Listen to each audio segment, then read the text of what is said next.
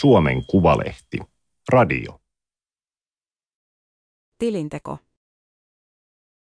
Aina kun oli Ruohomäki sanoo, että Taliban hallinto pitäisi tunnustaa, seuraa vaivautunut hiljaisuus. Toimittaja Elina Järvinen. Teksti on julkaistu Suomen Kuvalehden numerossa 38 kautta 2023. Ääniversion lukijana toimii Aimaterin koneääni Ilona.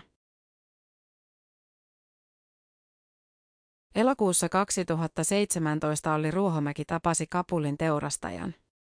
Miten hän saattoi kätellä sellaista miestä, kysyivät kollegat, kun hän kertoi siitä EU-päälliköiden viikkokokouksessa. Ei Ruohomäki ollut epäillyt ollenkaan. Hän itse oli audienssia pyytänyt. Kapulin teurastaja oli nimeltään Kolbodin Hekmatiar. Hän oli tapattanut tuhansia ihmisiä 1990-luvulla. Afganistanissa oli käyty sisällissotaa ja Hekmatiar oli yksi sotapäälliköistä. Hän oli pommittanut Kapulia surutta. Hekmatiar oli radikaali islamisti, mutta Taliban hän ei ollut.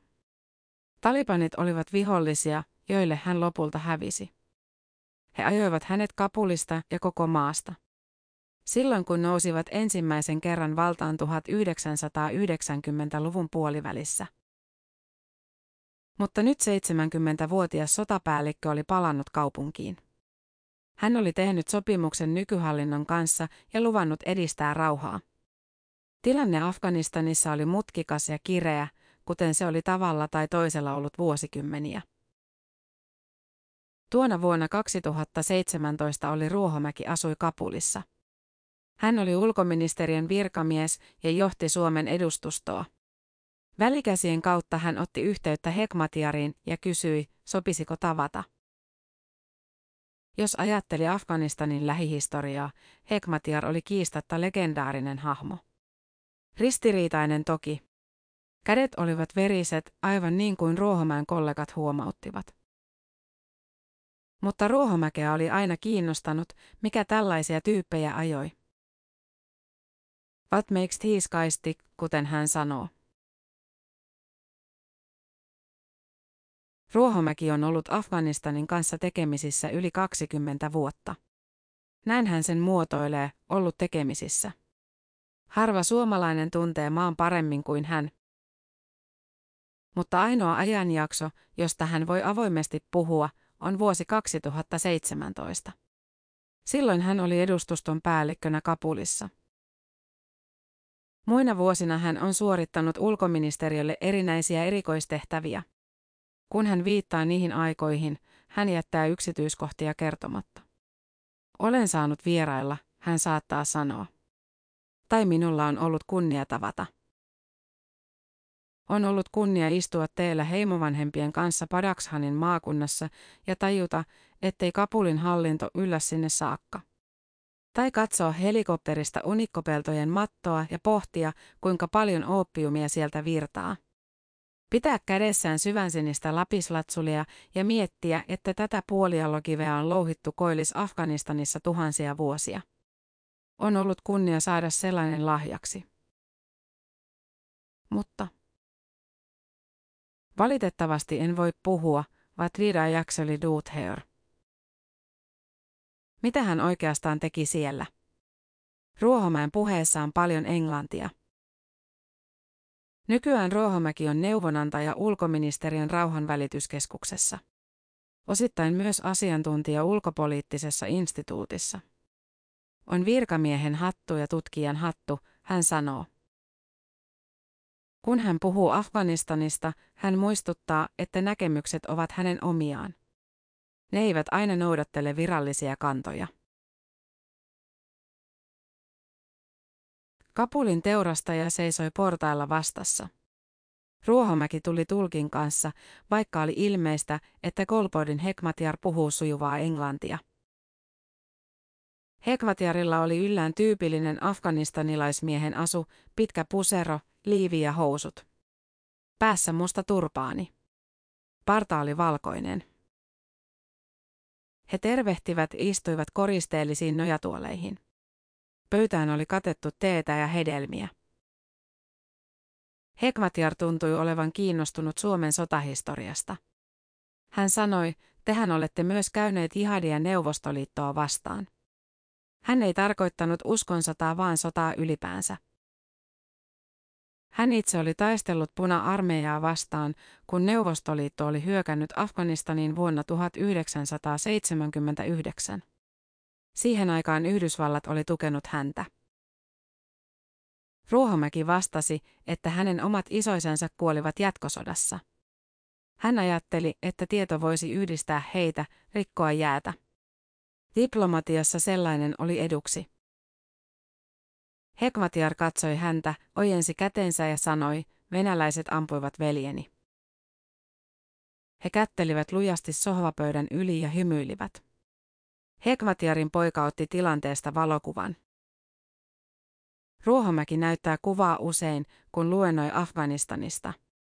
Hän sanoo, ettei rauhaa rakenneta kavereiden kesken vaan niin, että keskustellaan vihollisen kanssa. Se ei tarkoita hyväksyntää vaan sitä, että yrittää ymmärtää. Tapaaminen kesti lopulta toista tuntia. Hekmatiarilla ei ollut kiire. He kävivät läpi Afganistanin poliittista tilannetta. Tuolloin kesällä 2017 Yhdysvallat ja sen NATO-kumppanit olivat olleet maassa 16 vuotta. Suomikin. Mutta kansalaiset eivät luottaneet joukkoihin, kuten eivät luottaneet presidentti Ashraf Ghanin tai viralliseen hallintoon, jota länsi tuki. Rikollisverkostot vahvistuivat, Taliban vahvistui. Oli monin tavoin turvatonta. Hekmatyar sanoi, ettei Talibanille saa antaa tilaa. Mutta nykyhallitus ei pysty sitä nujertamaan. Kenties hän ajatteli, että pystyisi siihen itse, jos tulisi valituksi presidentiksi. Vaikutti siltä, että hänellä oli tällaisia suunnitelmia. Ne eivät koskaan toteutuneet, mutta muuten Hekmatyar oli oikeassa. Talibania ei kyetty nujertamaan. Myöhemmin Ruohomäki on ajatellut, että Hekmatjaria ja hänenlaisiaan olisi ehkä pitänyt kuunnella enemmän. Ehkä sitten Afganistanin tilannetta ei olisi luettu niin väärin. Mutta läntinen maailma tapasi mielellään kaltaisiaan. Ihmisoikeuskomissiota, aktivisteja, hallinnon koulutettuja virkamiehiä. Niin Ruohomäki itsekin tapasi. Tosin joskus näytti siltä, että afganistanilaiset kuuntelivat heitä velvollisuudesta. Järjestettiin suuri ihmisoikeusdialogi. EU ja Afganistan kävivät vuoropuhelua, oli korkean tason virkamiehiä ja jopa presidentti Hanin puoliso. Ruohomäkikin piti esityksen ja puhui naisten oikeuksista. EU-maat olivat etukäteen sopineet, kuka puhuu mitäkin. Päivän aikana henki oli hyvä. Mutta kun tarkemmin kuunteli, saattoi aavistaa, ettei sanoma mennyt kovin syvälle. Länsi sai vastauksia, joita se halusi kuulla. Kesällä 2017 Ruohomäki oli jo hyvin pessimistinen. Toukokuussa Saksan suurlähetystön vieressä räjäytettiin säiliöauto. 80 ihmistä kuoli ja yli 300 loukkaantui. Suurlähetystö oli vihreällä vyöhykkeellä, jonka piti olla turvallinen. Suomen lähetystöön oli kilometri. Pian Britannian ja Yhdysvaltojen diplomaatit eivät enää käyttäneet autoja. He lensivät muutaman kilometrin matkoja helikoptereilla. Jonkin täytyy olla pielessä, kun pääkaupungissa ei uskalleta ajaa, Ruohomäki mietti. Hän muistaa aamun, kun istui työpöytänsä ääressä ja kirjoitti raporttia Helsinkiin. Äkkiä ulkoa kuului kova jysähdys. Hän meni parvekkeelle ja näki, kuinka liikenneympyrästä nousi mustaa savua. Autopommi, neljäs isku samalla viikolla. Kohta tulivat alustavat tiedot, mahdollisesti kahdeksan kuollutta, useita loukkaantuneita. Mitä me oikein teemme täällä, Ruohomäki kirjoitti päiväkirjaansa. Mitä NATO-kumppaneineen kuvittelee saavansa aikaan tällaisessa paikassa? Sota on jatkunut 16 vuotta eikä loppua näy. Illalla hän istui kollegansa kanssa lähetystön puutarhassa ja kuunteli YouTubea. Spotify ei toiminut Kapulissa. He etsivät vanhan The Animals yhtyen kappaleen, joka oli aikanaan soinut sotaelokuvassa Hamburger Hill. Kohdassa, jossa amerikkalaissotilaat tekevät peloissaan hyökkäystä Vietnamissa. Viivota get out of his place. On päästävä pois täältä. Kai he sillä tavalla käsittelivät päivän tapahtumia. Elokuussa 2021 se sitten tapahtui. Ruohomäki katsoi uutiskuvista, kuinka talipanit kulkivat presidentin palatsissa rynnäkkökiväärit kainalossa.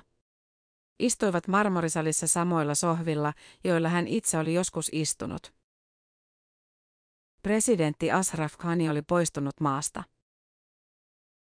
Ruohomäki oli ällistynyt. Ei siksi, että Taliban oli voittanut, vaan siksi, että se oli käynyt näin nopeasti. Yhdysvallat oli vetänyt viimeisiä joukkojaan ja saman tien Taliban oli Kapulissa. Lännen tukema hallinto oli kaatunut kuin korttitalo. Seuraavat päivät Ruohomäki kommentoi käänteitä suomalaisissa medioissa. Miten Afganistanin nyt käy? Hän selitti, mitä Taliban lausui tilanteesta. Puhemies Sapihullah Mujahid oli vakuuttanut, ettei tämä Taliban ole sama liike, joka hallitsi maata 1990-luvulla. Tämä liike loisi inklusiivisen, osallistavan hallinnon. Tämä sallisi naisten osallistua yhteiskunnalliseen elämään, kunhan se toteutuisi islamilaisen lainsäädännön puitteissa, Ruohomäki referoi. Hän sanoi, että kyse oli propagandasta. Ainakin osin, Taliban haluaa näyttäytyä hovikelpoisena toimijana. Se ei halua joutua hylkiövaltioksi, kuten esimerkiksi Pohjois-Korea. Puhemies Mujahid julisti Twitterissä, että uusi valtio oli perustettu. Afganistanin islamilainen emiraatti. Oliko järkevää kaataa Taliban? Ruohomäki on pohtinut tätä paljon. Hänen mielestään ei ollut. Ei alun perinkään. Osama bin Ladenin jahtaaminen oli perusteltua ja sen vuoksi Yhdysvallat hyökkäsi syksyllä 2001. Piti kostaa syyskuun 11. päivän terrori-iskut. Piti tuhota Al-Qaida ja sen johtaja, joka piileskeli Afganistanissa. Talibanin suojissa, kuten sanottiin. Mutta silti se, että länsi ryhtyi kaatamaan koko Taliban hallintoa, oli virhe. Kevään ulkopolitiikka-lehdessä Ruohomäki muotoili asian näin. Ei pidä mennä rakentamaan länsimaisen yhteiskunnan peilikuvaa tilanteisiin, jotka ovat omanlaisiaan. On oltava nöyryyttä, eikä pidä mennä megafonilla saarnaamaan meidän maailmankuvaamme täysin toisenlaisiin tilanteisiin. Hän selittää. Taliban ei ole mikään marginaalinen liike. Se on osa maan monimuotoista yhteiskunnallista kudelmaa, eikä sitä saatu 20 vuoden aikana häädettyä mihinkään. Talibanin juuret ovat Kandaharissa etelässä, joka on maaseutuvaltainen, hyvin konservatiivinen ja islamin tulkinnaltaan vanhoillinen. Talibanit ovat pastoja ja soveltavat pastojen vanhaa perinnettä, heimo pitää suojeluksessaan kolmea asiaa, maata, kultaa ja naisia. Tällaiseen perinteeseen Talibanin maailmankatsomus nojaa. Liike ei koskaan yrittänyt sovittaa islamia ja modernia maailmaa. Päinvastoin se käänsi kaikelle modernille selkänsä.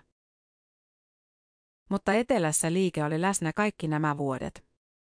Käytännössä se vastasi monien kyläyhteisöjen asioista, piti yllä varjohallintoa. Ja usein paikalliset luottivat nimenomaan siihen, eivät viralliseen hallintoon. Talibanilla oli siis aitoa kannatusta. Tätä länsi ei ehkä osannut ottaa huomioon. Ruohomäen mielestä Taliban olisi pitänyt kutsua neuvottelupöytään. Heti loppuvuodesta 2001, kun maahan oli hyökätty ja liike hajotettu. Ponnissa järjestettiin konferenssi, jossa muut afganistanilaisryhmät neuvottelivat maan tulevaisuudesta. Siihen keskusteluun ruhjottu Taliban olisi pitänyt pyytää. koska Taliban on ollut ja tulee olemaan osa Afganistanin monimuotoista DNAta. Samasta syystä Taliban hallinto pitäisi tunnustaa nyt, Ruohomäki sanoo. Hän on sanonut tämän monissa debateissa ja seminaareissa. Mutta usein kannanottoa on seurannut vaivautunut hiljaisuus. Mikään valtio ei ole tunnustanut Talibanin hallintoa. Ja kuitenkin EU tekee yhteistyötä maiden kanssa, joiden ihmisoikeusrekordi ei ole kovin kaksinen. Saudi-Arabia, Iran, Kiina. Me yritettiin voittaa Taliban, mutta epäonnistuttiin surkeasti, Ruohomäki sanoo. Joten halutaanko me vaikuttaa? Ilmasta käsin Helmandin maakunta oli hätkähdyttävä näky. Karu, vuoristoinen aavikko, jonka keskellä mutkitteli joki. Kelmeen ruskeaa hiekkaa, sinistä vettä ja syvän vihreää peltoa. Joen varsilla viljelykset levittäytyivät vehmaina kenttinä. Siinä olivat maailman suurimmat unikkoviljelmät. Vähintään yhdet suurimmista. Ruohomäki katseli maisemaa sotilashelikopterista. Hän oli erikoistehtävissä. Niissä, joista ei voi yksityiskohtaisesti kertoa. Vuosien ajan Taliban osallistui huumekauppaan ja otti suojelurahaa. Vaikka oli alun perin vastustanut unikonviljelyä ja tuhannut peltoja. Vuonna 2022 laskettiin, että pelkästään Helmandissa oli unikkopeltoa lähes 130 000 hehtaaria. Brittiläinen datayritys teki arvion satelliittikuvien perusteella. Tänä keväänä se teki uuden analyysin, ja kun Ruohomäki luki raportin, hän hämmästyi. Unikkopeltoja oli 740 hehtaaria. Ja miksi näin? Koska uskovaisten emiiri antoi määräyksen, että se loppuu nyt. Tämä on hyvä asia. Afganistan oli täysi narkotalous. Talibanin ylinjohtaja Hipatullah Akhundzada tosiaan ilmoitti huhtikuussa 2022, että unikonviljely on ehdottomasti kielletty. Jos viljelyä jatkoi, sai rangaistuksen sarjalain nojalla. Siitä on nyt kaksi vuotta, kun Taliban alkoi sanella sääntöjä Afganistanissa. Se on ollut monin tavoin sama liike kuin 1990-luvulla. Tytöt pääsevät vain alakouluun. He eivät saa opiskella lukiossa tai yliopistossa. Terveydenhuoltoa on lakkautettu. Virkoja on suljettu naisilta. Puistoja, kuntosaleja ja salonkeja on suljettu. Monien vähemmistöjen elämä on tehty vaikeaksi. Ihmisoikeudet ovat erittäin heikolla tolalla, Ruohomäki sanoo. Ja tasa-arvokysymykset myös, varsinkin jos katsotaan pohjoismaisen linssin läpi. Siitä ei ole kahta sanaa. Hyvinvointivaltio ei ole Talibanin asialistalla eikä ole koskaan ollut. Käsitys valtiosta on toisenlainen. Mutta on tapahtunut muutakin. Rauha on tullut. Ruohomäki hymähtää, länsimaiden voi olla vaikea niellä sitä, mutta tämä on fakta. ISIS-järjestön haara on tehnyt iskuja Talibania vastaan, mutta muuten taisteluja ei ole ollut. Kun kansainvälinen yhteisö oli maassa, yli 70 000 siviiliä jäi taistelujen jalkoihin ja kuoli. Poliittisen väkivallan vuoksi kuoli lähes 250 000 ihmistä. Ruohomäki sanoo, että länsimaat kärsivät krapulasta. Afganistanin operaatio maksoi summia, joita on vaikea käsittää. Yhdysvallat käytti siihen 2 biljoonaa dollaria. 2000 miljardia. Suomikin lähes 750 miljoonaa euroa. 2500 suomalaista sotilasta palveli siellä. Ja sinne se unohdettiin, kun ei mennyt oikein hyvin. Tuli uusia kohteita. Sillä tavalla maailman politiikassa käy. Totta kai sitä pidetään silmällä, mutta enää se ei ole the place. Abdul Salam Saif oli Talibanin perustajajäseniä. Heitä oli viitisenkymmentä. Syksyllä 1994 he istuivat Sangisarin valkoisessa moskeijassa ja vannoivat Koranin nimeen, että taistelisivat rikollisuutta ja korruptiota vastaan. Puhdistaisivat Kandaharin kadut roistokomentajista. Edistäisivät hyveellisyyttä ja syyttäisivät paheellisia. Ja niin kävi, että eteläinen Afganistan rauhoittui. Ja Taliban laajeni mutta jo muutaman vuoden kuluttua nähtiin sen omia julmuuksia. Julkisia teloituksia, kivityksiä, raipparangaistuksia. Ruohomäki tapasi Tsaefin ensimmäisen kerran vuonna 2012 ja sen jälkeen useasti. Tsaef sanoi aina, että vääräuskoisten valloittajien piti lähteä Afganistanista. Mutta siviilit saisivat jäädä. Tsaef kulki kumarassa ja puhui hiljaisella äänellä. Ruohomäki päätteli, että vuodet Kuupassa olivat ehkä jättäneet hänen jälkensä. Saif oli ollut Kuantanamossa. Elävien hautausmaalla, niin kuin hän oli joskus sanonut. Oli epäilty, että hän oli osallistunut syyskuun 11. päivän terrori-iskuihin. Hän oli asunut verkkohäkissä, joka oli 120 senttiä leveä ja 180 senttiä pitkä. Häntä oli kuulusteltu ja pahoinpidelty. Mutta kun mitään iskuihin viittaavaa ei ollut löydetty, hänet oli vapautettu. Siihen oli mennyt neljä ja puoli vuotta. On olemassa eräs kirja, johon Ruohomäki toistuvasti palaa. Yhdysvaltalainen Anan Kopal kirjoittaa siinä Afganistanin sotavuosista. Kirjan nimi on peräisin pastunkielisestä sanonnasta ja juuri se on Ruohomäen mielestä niin osuva. Osuva, kun ajattelee Afganistania ja Yhdysvaltoja ja miksei lukuisia muitakin maita.